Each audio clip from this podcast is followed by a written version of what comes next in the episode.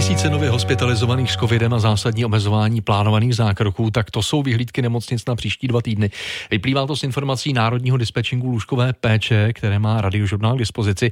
Statistici navíc očekávají další zhoršování situace. Tento týden může přibýt za den nejvíc pozitivních od začátku pandemie vůbec. Detaily k tomu teď reporter Matěj Skalický. Matěj, vítej.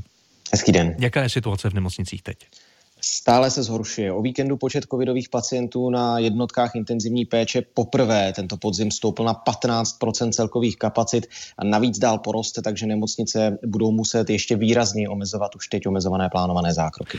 K omezování takzvané elektivní péče už museli přistoupit nemocnice ve většině krajů. Kde jsou největší problémy?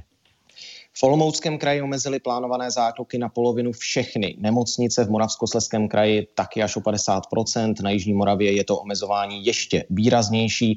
Navíc ve většině krajů v Česku chybí nemocniční personál, ve středních Čechách také například upozorňují na to, že zdravotníci trpí po náročné jarní vlně vyhořením a v Pardubickém kraji zase třeba varují, že při eh, dalším zhoršování té situace už nebudou ji schopni zvládat vlastními silami.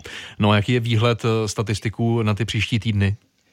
Eh, ta situace v nemocnicích se bude velmi pravděpodobně ještě dál zhoršovat. Ústav zdravotnických informací a statistiky predikuje, že v nemocnicích může přibýt více než 4,5 tisíce nových pacientů s covidem.